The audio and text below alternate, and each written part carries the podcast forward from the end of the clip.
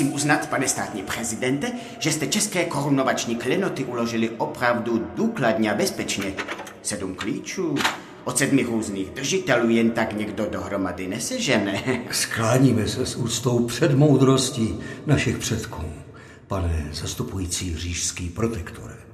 To byly vždycky tak bezpečně uložené? Dovolíte poznámku? Takhle je to až od Leopolda II. Předtím byly klenoty uloženy na různých místech a několikrát byly ze země i vyvezeny. Teď už budou navždycky v bezpečí pod ochranou velkoněmecké říše. No, český národ vám za to bude vděčen. Tak prosím, tady je koruna. Hmm. Nádherná práce. Co je to za kameny? Spinely, safíry a smaragdy. Je jich přesně 6,90. Všechno ve zlatě? Jakou by měla asi dnes cenu? Ta se ani vyčíslit nedá. Pane říšský protektore, je to koruna samotného svatého Václava. A nikdo ji nemůže vlastnit. A kolik váží, herr doktor? Necelé 2,5 kilogramu. Nosit ji asi nebylo zrovna pohodlné, co? Její nošení se řídí přesnými pravidly. Prakticky byla pouze propůjčována ke korunovacím. Taková váha na hlavě. Ah, mohl bych to vyzkoušet. Pane říšský protektore, ke koruně se váže legenda.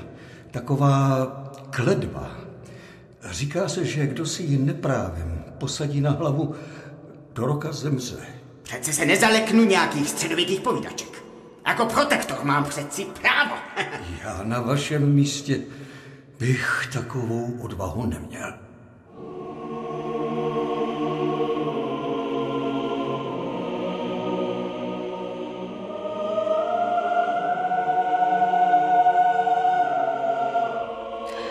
19. listopadu roku 1941 odevzdal prezident Emil Hácha sedm klíčů od korunní komory svatovícké katedrály zastupujícímu řížskému protektoru Reinhardu Heydrichovi. Ten si chtěl nasadit údajně královskou korunu na hlavu. A v dnešním, jak to bylo doopravdy, si budeme odpovídat. Opravdu si Heydrich nasadil svatovácovskou korunu? Ze studia vás zdraví Ivana Denčevová. Proč byl vůbec Heidrich prezidentem Háchou varován, aby si korunu nenasazoval? To je otázka pro historičku doktorku Evu Doležalovou. Svatováclavská koruna je opředena řadou legend, které právě varují všechny osoby, které by si neprávem nasadili korunu na hlavu, že je může postihnout nějaký trest. Tady je pro nás ale určitou záhadou, kde tyto legendy vlastně koření. Jejich původ snad už začíná v době, kdy Karel IV. začal uvažovat o zřízení této koruny, tedy snad už v roce 1346 a legendy, které se váží ke svatováclavské koruně a Reinhardu Heydrichovi? Legendy vznikají, až když už se příběh uzavře. A tady se to stalo velmi záhy, protože Heydrich zemřel krátce poté a tragicky zahynul také jeho syn. Lidová tvořivost pak s tímto příběhem naložila po svém a vytvořila, řekněme, z nevinné scény, i když pro český národ tragické, totiž z onoho převzetí korunovačních klenotů, právě příběh s kledbou. Ten základ té kledby je, že když někdo neoprávněně si onu svatováclavskou korunu nasadí, takže do roka zemře. Částečně bychom tak mohli říct, Karel IV. ještě žádnou korunu neměl a přesto si pro ní už vymínil papežskou bulu, která tuto korunu jednoznačně přiřkla pouze knížeti svatému Václavovi. Všichni králové si tuto korunu mohli pouze propůjčit a to pouze pro předem dané ceremonie. A kdokoliv jiný, tedy ten, kdo by si ji nasadil neoprávněně, by byl určitě potrestán. Kledba ale také není, stejně jako legendy nebo tradice nebo pověry, nic neobvyklého i v historii. Rozhodně ne. Vzpomeňme si na Lomikara, i tam se objevují různé kledby, které přicházejí do roka a do dne. Zase můžeme hledat, odkud tyto příběhy koření a opět bych tady podotkla, že je to lidová tvořivost a řekněme historická tradice, která pak tuto mytologii jenom posiluje. Poprvé ve svém životě byl Heidrich neomezeným vládcem důležité země. Zmocnil se ho knížecí arogance a přál si být oslovován vaše excelence při nejmenším v písemném styku s Čechy. Když přistoupil nahoře na Hračanech k oknu, rozprostírali se mu u nohou věže a střechy sídelního města a tento pohled mu nejspíš zakalil rozum. Nyní ho infikovali i české dějiny, které se snažil přizpůsobit, ty však toho cizího autokrata nakonec dostihly. Nechal si od svých pobočníků přinášet stohy historických knih o Čechách, historické romány, monografie, životopisy. Popisuje nástup Heidricha do protektorátu německý autor Hasis v knize Smrt v Praze. Co znamenala ona knížecí arogance, která se zmocnila Heidricha? Byla to určitě ta síla okamžiku, která nahrávala Heidrichovi, když přebíral korunovační klenoty.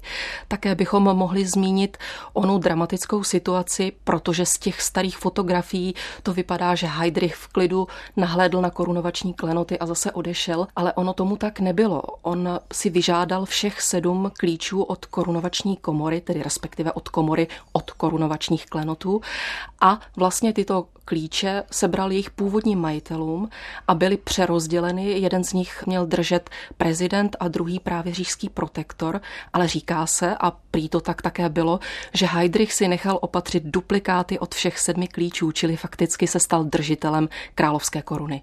Byla to také jistá symbolická rovina převzetí té takzvané ochrany nad odznaky české státnosti? Nejen symbolická, byla to faktická ochrana, kterou takto vyjádřil ochrana říše, tedy pro nás velmi negativně vnímána, protože musíme si připomenout, že když Karel IV a jsme zase u roku 1346, 1347 a 8, zřizoval tuto korunu, tedy korunu svatého Václava, nezřizoval ji jen jako korunovační klenot, ale jakožto symbol celé země.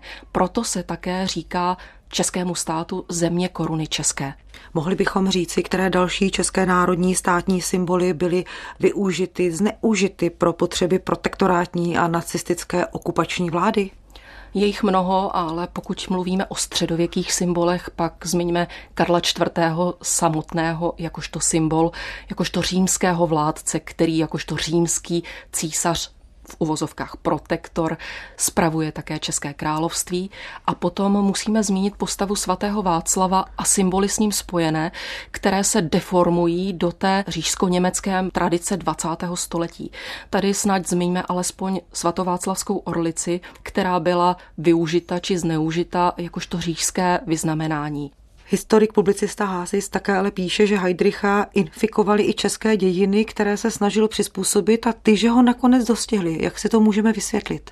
Dá se říct, že to byl jistý antagonismus. České dějiny, České království přitahovalo i odpuzovalo. Přeci jen jsme jiný národ s jinou historickou tradicí a přeci jen jsme se vyvíjeli jako součást říše už od dob vrcholného středověku. A právě tato ambivalence byla i pro Heidricha velmi zajímavá, i když ne úplně přijatelná. Knížecí arogance se ale nezmocnila pouze Reinharda Heydricha, nýbrž i jeho ženy Liny. Ta ve své vzpomínkové knize Můj život s Reinhardem na příjezd do Čech vzpomínala. Ještě nikdy jsem necestovala tak nobl. Tušila jsem, co mě čeká. Okolky, které se mnou dráhy dělali, mi zpočátku přišly poněkud cizí, ale rychle jsem si na ně zvykla.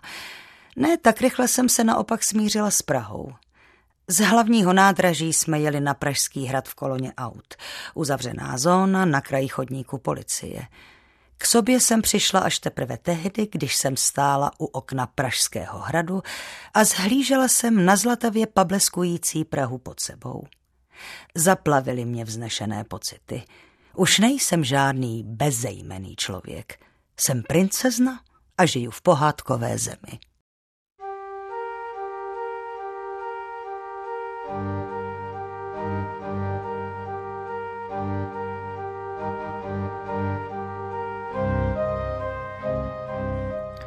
Koncept koruny jako symbolu Českého království, snad i přímo české státnosti, připravil král Karel IV. Den před korunovací, ta byla 2. září roku 1347, ukázal korunu své tehdejší manželce Blance z Valois. Kam mne vedeš, můj pane? Teď se na chvíli otoč, drahá. Že by si můj královský manžel vzpomněl na svou manželku nějakým darem? Ano, tohle je dar. Pro tebe i pro mne. Pro celé České království. Smíš se otočit. Dobrotivý bože, taková nádhera. Koruna, která zítra spočine i na tvé hlavě. Staneš se českou královnou. Ty nádherné zlaté lilie, jako by z toho zlata zrovna vykvétaly. Lilie. Jako na francouzské a přemyslovské koruně. Ty zlaté oblouky něco mi připomínají. Byly zhotoveny z tvého zlatého odpasku. Navždy v téhle koruně českých králů bude i kousek tebe. Miluji modré safíry. Chtěl jsem, aby koruna vypadala jako nebeský Jeruzalém, jako město z drahých kamenů, které se stupuje z nebe. Popis koruny také uvedl ve svých toulkách českou minulostí Petr Hořejš. Těžko vyčíslit její hodnotu. Je z 21 karátového zlata. Váží asi 2,5 kg, zdobí 94 drahokamů a 20 perel. Má tvar obruče o obvodu 61 cm. Skládá se ze čtyř dílů, pruhů dlouhých 15 a vysokých 5 cm, přičemž z každého vybíhá do výše 17,5 cm trojlist takzvané heraldické lilie. Díly čelenky jsou rozebíratelně spojeny jakými si pantíky tvořenými závěsy a stěžejkou. Čelenka je křižmo překlenuta dvěma zlatými obroučkami. V jejich šprůsečíku na vrcholu je nastojato vetknut křížek ze zlata a drahokamů. V ploše křížku je ze předu i ze zadu vidět menší vložený křížek safírový. Do jeho horní části je provrtána dutinka a v ní prý tkví úlomek trnu z Kristovy koruny. Tak alespoň věřil Karel IV. Dal korunu zhotovit neznámo komu a není jasné, kdy přesně. Co dalšího patří mezi insignie? Otázka pro historičku doktorku Evu Doležalovou. Vedle svatováclavské koruny patří do tohoto souboru klenotů také žezlo a jablko. Ta původní se ztratila, můžeme říct, ale ona spíš byla zaměněna, protože zůstala ve vídeňské pokladnici a při návratu korunovačních klenotů se k nám dostala renesanční z poloviny 16. století. Ovšem dnes je považujeme jako součást tohoto pokladu a patří do něj také korunovační kříž, který nechal pořídit Karel IV. Slyšeli jsme také o ceném úlomku z Kristovy koruny. Vůbec téma ostatků, to bylo v té době naprosto klíčové. Rozhodně ano, mluvíme o 14. století. Karel IV. je možná dnes u posluchačů zapsán jako až fanatický sběratel těchto relikví, ale byla to nejen dobová móda, ale byla to především cesta ke spáse. A to nejen toho dotyčného panovníka, ale celého národu a řekněme království nebo státu. Karel IV. sbíral nejen ostatky, ale také se mu poštěstilo, že získal trn od francouzského krále a on pravděpodobně měl ještě jeden trn, takže měl celkem dva a ten zdědil po své matce Elišce Přemyslovně, která také byla sběratelkou cených relikví. Karel IV. byl první český panovník, jenž královskou korunu nepovažoval za soukromý majetek, za součást královského oděvu a majestátu, nýbrž za nadčasový symbol státnosti, za vnější výraz existence koruny království českého, to jest souboru zemí a lén, jimž z titulu českého krále vládl a jež měli tvořit trvalý politický celek. Napsal Petr Hořejš. Země koruny české, pojem, u kterého nevíme, jak občas ho přesně definovat. Do pojmu české koruny musíme především zahrnout dvě hlavní země, to znamená Čechy a moravské markrabství Moravu. K ním pak lenými způsoby byly připoutány další země, o kterých my zjednodušeně říkáme, že jsou to vedlejší země koruny české, což je nepřesné vyjádření. A to se jedná o Horní Lužici, Dolní Lužici a Sleská knížectví. Mohli bychom také zmínit řadu lén, které byly v říši, ale které se u českého státu neudržely příliš dlouho. Jak v souvislosti s tímto pojmem porozumět těm souvisejícím? Král český, král římský, císař římský, e, další země. Musíme si uvědomit, že český král byl už po několik staletí volitelem římského krále. To znamená, že byl, řekněme, účastníkem veškeré říšské politiky a český stát se v této podobě účastnil říšských záležitostí a byl také její součástí. Ale samozřejmě nesmí se to vykládat tak, jak někdy, a to zejména nacistická ideologie dělala, že Čechy byly trvalé podřízeny říši. A co potom pojem císařství? Je to malá a drobná odlišnost mezi římským králem a římským císařem, kterou činí korunovační jízda do Říma a korunování papežem. Tato tradice se odvozuje od Karla Velikého, který jako první o Vánocích roku 800 vykonal tuto cestu a nechal se tedy povýšit z krále na císaře a všichni ostatní panovníci se snažili tuto tradici respektovat. Další z tradic, která souvisí se svatováclavskou korunou, je, že to není tedy reprezentace pouze panovníka, ale skutečně celé země. Dokdy se vůbec tento termín používal? Tento termín se používal v podstatě až do konce monarchie, tedy do vzniku republiky, kdy potom zanikl.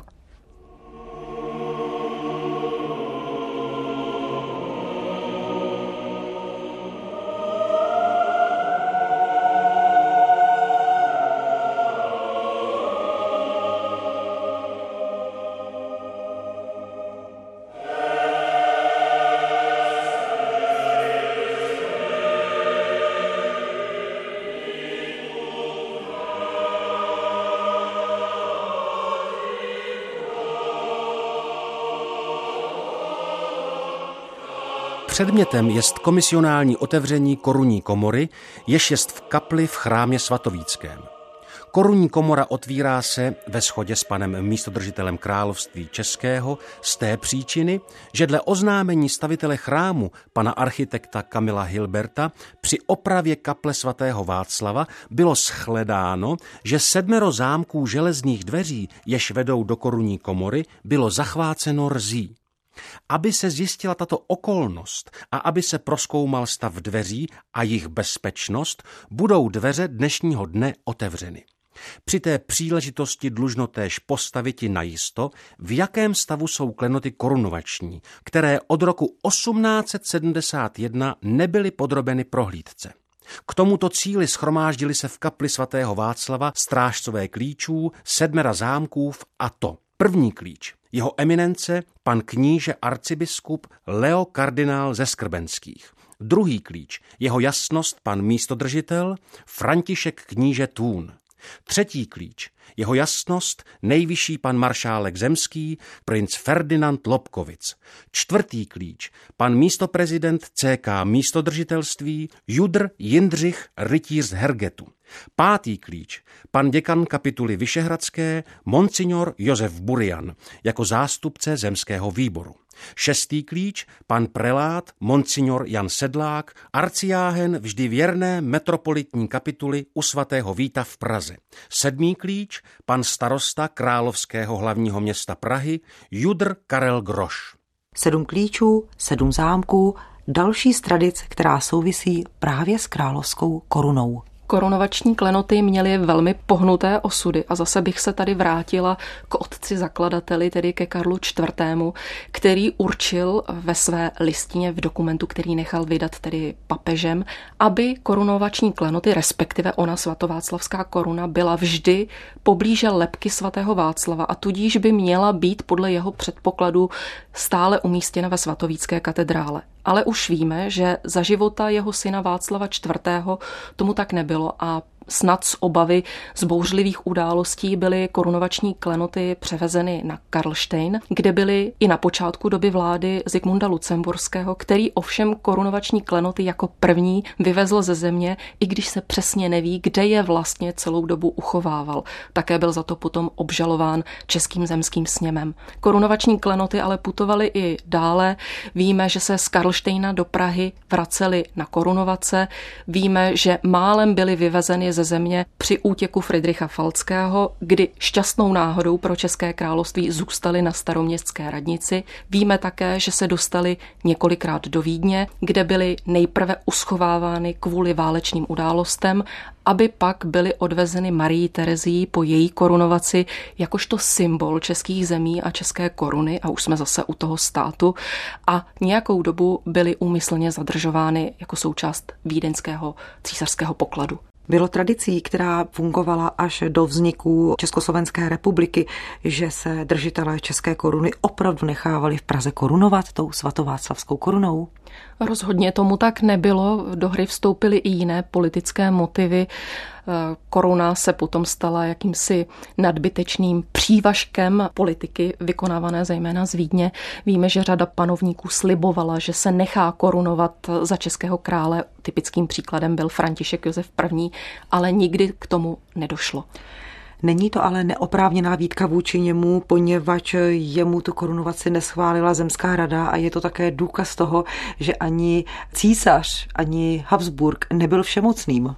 Určitě ano, je to ovšem souhra více okolností a ona vlastní korunovace by určitě nebyla tím nejvyšším přínosem pro českou politiku, byl to jen symbol, že panovník je mimo jiné také korunovaným českým králem. Kdo byl posledním korunovaným českým králem? Posledním korunovaným českým králem byl Ferdinand V. v roce 1836. V dnešním Jak to bylo doopravdy si odpovídáme na otázku, za si opravdu zastupující říšský protektor Reinhard Heydrich nechal v roce 1941 nasadit svatováclavskou korunu, jak praví jedna z českých legend. A stejná otázka také pro historičku doktorku Evu Doležalovou, která je hostem dnešního pořadu.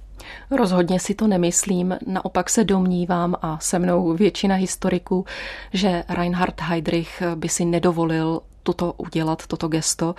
Přesto si dovolil ale gesto možná daleko symboličtější, totiž převzít ochranu nad korunou a převzít i o něch sedm klíčů od královské komory. Proč vůbec ale tato legenda vznikla, kdo jsou její zastánci?